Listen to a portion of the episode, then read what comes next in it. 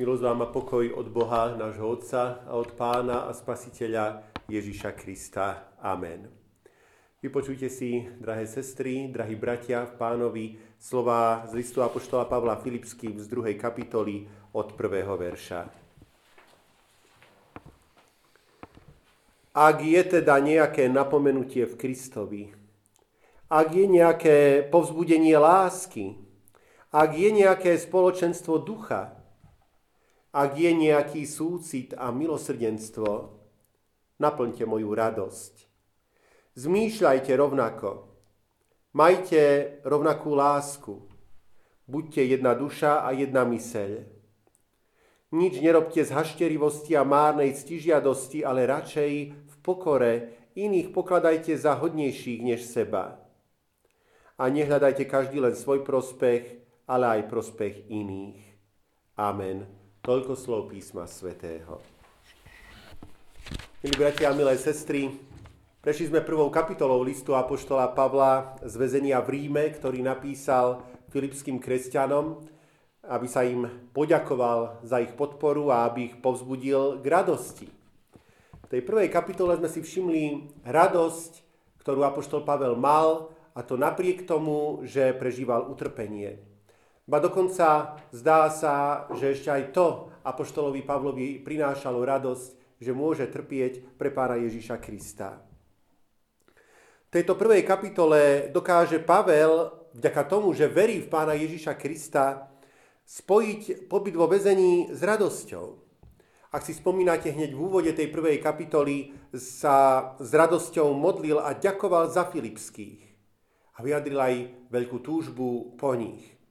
Potom ukázal, že jeho utrpenie prinieslo hojné ovocie, že evanelium sa ešte viacej môže vďaka tomu hlásať a že on sám e, vo svojom utrpení vlastne oslavuje Krista. Lebo podobne ako Pán Ježiš Kristus trpel, aj on trpí a e, o tom všetkom sa hovorí a vďaka tomu sa evanelium môže šíriť. Ukázal taktiež, že vďaka tej novej filozofii, ktorú prijal od pána Ježiša Krista, vďaka tomu novému pohľadu na svet vlastne nič nemôže stratiť. Raduje sa zo záchrany, ktorú má z Ježišových rúk a z nádeje v Božie kráľovstvo, alebo potom i z možnosti, že by ho predsa Pán Ježíš, ak chce, zachránil z väzenia, alebo on to môže učiniť a že by mu ešte mohol e, tomuto pánovi slúžiť. No a celkom v závere tej prvej kapitoly sme si pred týždňom prečítali štyri dôležité rady, ktoré e, môžu aj nám pomôcť k takémuto radostnému pohľadu na život dôjsť. Je to snaha úprimne žiť podľa príkladu pána Ježíša Krista a jeho evanília. To je tá prvá rada. Tam, kde sa človek o to snaží, kde naozaj e, svoj život e, žije človek ako nasledovanie pána Ježíša Krista, tak tam je šanca, že tento pohľad a takéto vnímanie svojho života človek nájde. Potom je to jednota v láske a poslušnosti pánovi Ježišovi Kristovi. Potom tretia e, rada je odvaha, ku ktorej nás Pavel pozýva. A môžeme byť odvážni, lebo pán Ježiš Kristus naozaj všetko dobre vykonal, patríme víťazovi a nemáme sa ani za čo hambiť, ani čoho báť. A tá štvrtá rada je rada trpezlivosti.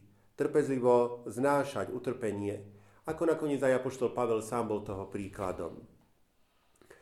Prvá kapitola teda ešte raz má tému radosť v utrpení. Apoštol Pavel sa tam najprv venuje sebe samému ako tomu, ktorý píše Filipským a ktorý jednak e, zo svojho pohľadu väzňa e, hľadí na Filipských a ktorý z tej svojej situácie im chce ukázať, že skutočne ani táto jeho situácia nie je dôvodom ku zármutku, lebo Pán Ježiš ešte aj toto môže pretvoriť na veci dobré, požehnané a osoch prinášajúce. Druhá kapitola má tému radosť v službe. A v tom prvom oddiele druhej kapitoly, ktorý sme si prečítali, je dôvodom k tej radosti v službe nás, kresťanov v tomto svete, e, je jednota.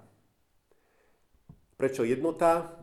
Je síce možno pár ľudí na tomto svete, ktorí sa možno vyžívajú v tom, keď sa môžu s niekým hádať a byť v konflikte a prináša im to radosť a adrenalín a e, sú s tým spokojní, ale som presvedčený, že veľká väčšina ľudí uprednostňuje radšej porozumenie, harmóniu a jednotu. Tak je tomu napríklad vo vzťahoch. V manželstve túžime po láske, ktorá je predsa synonymom harmónie. E, pri národoch sa hovorí, počul som také úslovie, blažený ten národ, ktorý má nudné dejiny. Asi vieme prečo. Niektoré národy si museli preskákať všeličím a mnohý často krvavým a, a hrozným. Naozaj blahoslavený je ten národ, ktorý týmto prejsť nemusel. Blahoslavený ten, ktorý má nudné dejiny a ktorý môže svoj národný život prežívať v harmónii.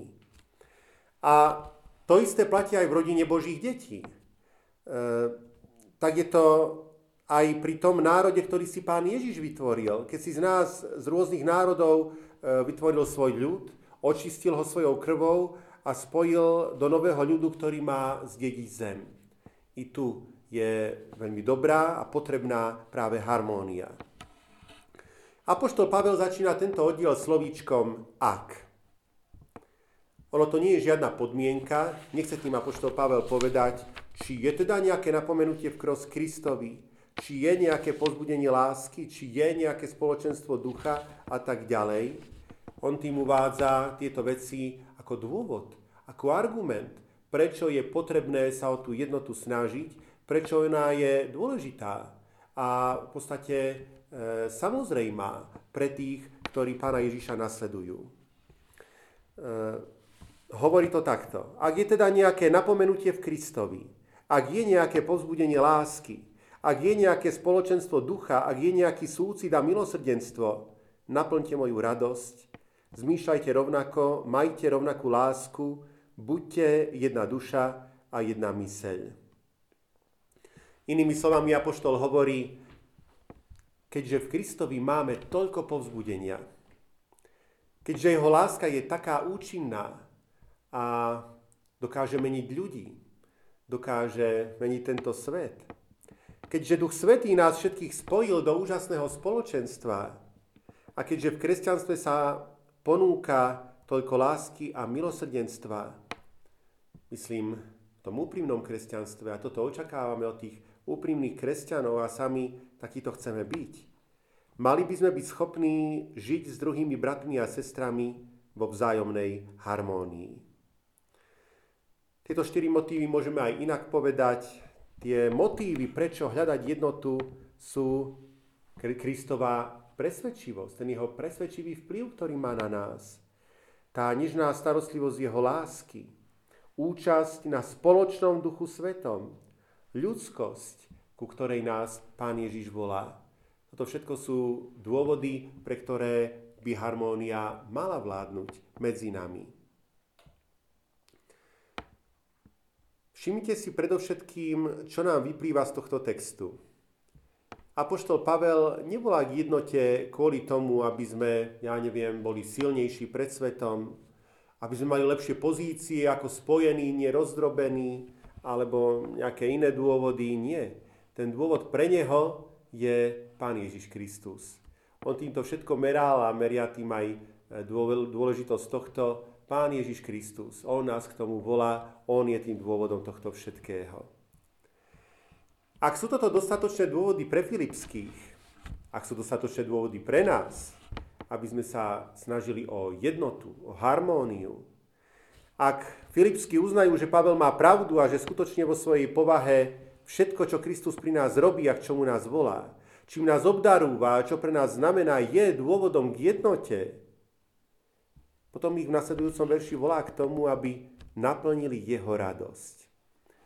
Ono Filipsky už dosť priniesli radosti Pavlovi. To boli tí kresťania, ktorí Pavla eh, podporili, aj keď bol vo vezení, pamätali na ňo nielen v modlitbách, ale dokonca posielali mu aj dary, aby uľahčili jeho situáciu v rímskom väzení.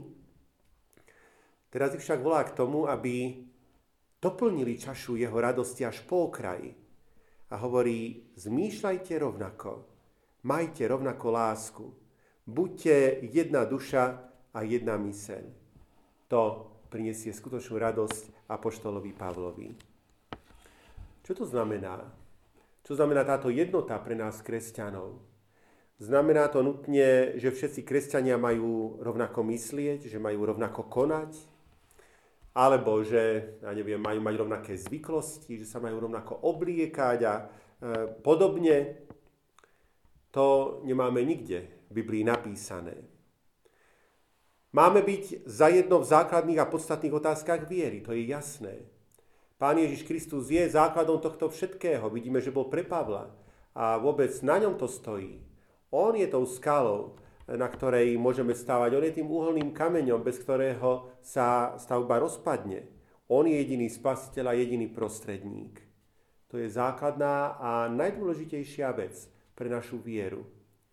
A ešte zo pár ďalších ich je, ako napríklad tá správa, ktorú máme v Biblii a ktorá je veľmi dôležitá, že ak chceme e, Pána Boha veriť a chceme byť vôbec zachránený, mať nádej života s Pánom Bohom, mať, mať nejakú nádej e, do budúcnosti, tak to všetko e, nedostaneme, pretože sme dobrí a pekní pred Pánom Bohom, ale dostávame to napriek tomu, aký sme, a to z milosti Božej pre Pána Ježiša Krista. Pretože On za nás trpel, že za nás sa obetoval na kríž, že pre nás toto všetko vybojoval. Máme to z milosti Božej, nie pre naše zásluhy nech sme akýkoľvek. Čiže toto sú veľmi dôležité a základné pravdy kresťanskej viery a možno ešte zo pár ďalších by sme našli, ktoré sú veľmi dôležité ku kresťanskej jednote. Ale potom je množstvo vecí, ktoré nie sú podstatné a je jedno, ako, aké, aké bohoslužobné poriadky zachovávame, aké piesne spievame, či máme také sviatky alebo hen také sviatky, a množstvo e, ďalších vecí, ktoré síce môžu niečomu napomôcť, ale rozhodne nepomáhajú alebo nie sú podstatné v otázkach spásy, v otázkach viery v Pána Ježiša Krista. A teda uniformita a jednota nie sú to isté. Ale skôr ten, kto má byť rovnako zmýšľajúci, tak to skôr znamená mať myseľ Kristovu. Ako píše Pavel, teda vidieť, snažiť sa vidieť veci tak, ako ich asi vidí Pán Ježiš Kristus. Reagovať, ako by asi reagoval On. A keď sa o toto budeme spoločne snažiť, tak je veľký predpoklad, že kde si sa pri tom hľadaní e, odpovede stretneme. E, mať rovnakú lásku znamená mať takú lásku, ako mal Ježiš. Mať jednu dušu znamená pracovať s rovnakým cieľom ako e, On. Mať jednu myseľ znamená snažiť sa tak žiť, ako by Pán Ježiš viedol našu myseľ. A toto potom zaistie je veľmi dobrým predpokladom preto, aby sme tú jednotu, nie uniformitu, ale jednotu e, našli. A Pavel ešte píše, nič nerobte z hašterivosti a márnej ctižiadosti, ale radšej v pokore iných pokladajte za hodnotnejších než seba. A nehľadajte každý len svoj prospech, ale aj prospech iných. Pretože najväčšími nepriateľmi jednoty sú práve hašterivosť a márna ctižiadosť. A čo to je? Hašterivosť to je v podstate túžba za každú cenu mať pravdu. Za každú cenu ja mám pravdu, ja som tou jednotkou. Márna ctižiadosť to je zase v inej forme pícha človeka. Toto všetko nutne zo svojej podstaty vedie k bojom, k hádkam, k nejednote. Opak toho je v nasledujúcich slovách Pavlových radšej v pokore. Iných pokladajte za hodnotnejších než seba. Teda snažiť sa o nesebeckosť, dbať o záujmy a túžby druhých, pýtať sa, e, čo je dobre nielen pre mňa, ale aj pre toho človeka, čo vedľa mňa sedí, čo je so mnou tu na v jednej miestnosti, e, čo by aj jemu možno urobilo radosť, alebo ako ja jemu môžem pomôcť. Že je to skutočne dobrý recept, môžeme vidieť nielen v církvi, nielen v našom osobnom kresťanskom živote, ale dokonca aj v takej oblasti, ktorá sa nám vidí vzdialená od církvy, ako je politika. Ako povedal Winston Churchill, demokracia je strašný politický systém, ale zatiaľ najlepší z tých, ktoré sú. Avšak je to vláda väčšiny. A pokiaľ je to vláda ľudí sebeckých, ctižiadostivých, hašterivých, tak potom sa nutne musí zmeniť na diktatúru väčšiny. Ak je väčšina ľudí zdravých a pritom sebeckých, tak ako pochopia potreby tých, ktorí sú chorí? Ak je väčšina ľudí Slovákov, ktorí žijú tu na v pokoji a bez problémov, kto z nich pochopí tých, ktorí musia utekať pred prenasledovaním, sú inej národnosti, nebodaj inej farby pleti a inej reči? Tu môže skutočnú tvár demokracii dať len ten postoj, ktorému učí Pán Ježiš Kristus, ktorému sa naučil Apoštol Pavel. Postoj pokory, nesebeckosti, záujmu o druhých. Pán Ježiš nás naozaj najlepšie vedie nielen v otázkach viery, ale aj v otázkach politických. On jediný dáva skutočnú jednotu církvy, pretože nás vedie ku láske. A pretože, tak ako pre Pavla, aj pre celý svet je v podstate podstatou všetkého On. No a na budúce, malo to byť ešte aj dneska, ale pre krátkosť času to už nebude, tak bude na budúce aj praktický príklad toho, ako sa môžeme takto nesebecky správať. Apoštol Pavel takýto príklad dáva a na budúce si ho prečítame. Amen. Pomodlíme sa v duchu a pravde. Drahý Pane a Spasiteľu náš, Ty si sa krátko pred svojim ukrižovaním modlil aby všetci kresťania jedno boli.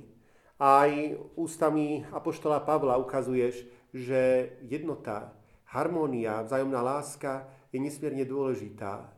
Ty si vysoko lásku vyvýšil a hoci si ukázal, že nebudeme spasení zachovávaním prikázaní, ale jedine z milosti Tvojej, predsa Tvojou vôľou je láska, aby sme žili v láske. A kto sa o toto snaží, tak ten naplnil všetky prikázania. Tak ťa prosíme, aby sme sa o toto snažili, aby sme lásku hľadali, aby sme o ňu zápasili. E, vo svojom rodinnom živote, kde často k tým najbližším sa e, nie pekne správame a k tým, s ktorými sme dennodenne často neprechovávame toľko lásky, ako si to ty praješ. Ale aby sme na ňu nezabúdali ani pri, ľudí, pri ľuďoch e, okolo nás, v našom okolí. A aby sme aj na nich pamätali. Pýtali sa na to, aké sú ich túžby, po čom oni túžia, čo potrebujú a aby sme neváhali aj podať pomocnú ruku tam, kde je to v našich silách a kde môžeme preukazovať pomoc lásky. Ty si Bohom jednoty a kto teba hľadá a teba nasleduje, sa stretáva s každým, kto za tebou kráča a teba nasleduje tak ťa prosíme, aby si pomáhal k takejto jednote, či v církvi, v církevnom zbore, e, v tomto našom spoločenstve, v našich rodinách, v našich vzťahoch. Amen. Oče náš, ktorý si v nebesiach, posved sa meno Tvoje, príď kráľovstvo Tvoje, buď vôľa Tvoja, ako v nebi, tak i na zemi. Chlieb náš každodenný daj nám dnes a odpúšť nám viny naše, ako aj my odpúšťame vinníkom svojim i neuvoď nás do pokušenia, ale zbav nás zlého. Lebo Tvoje je kráľovstvo, i moc, i sláva na veky. Amen. Sláva Bohu Otcu, i Synu, i Duchu Svetému, ako bola na počiatku, i teraz, i vždycky, i na veky vekov. Amen. Primite požehnanie. Milosť nášho Pána Ježíša Krista, láska Božia, dar a účastenstvo Ducha Svetého nech je so všetkými nami teraz i na veky vekov. Amen.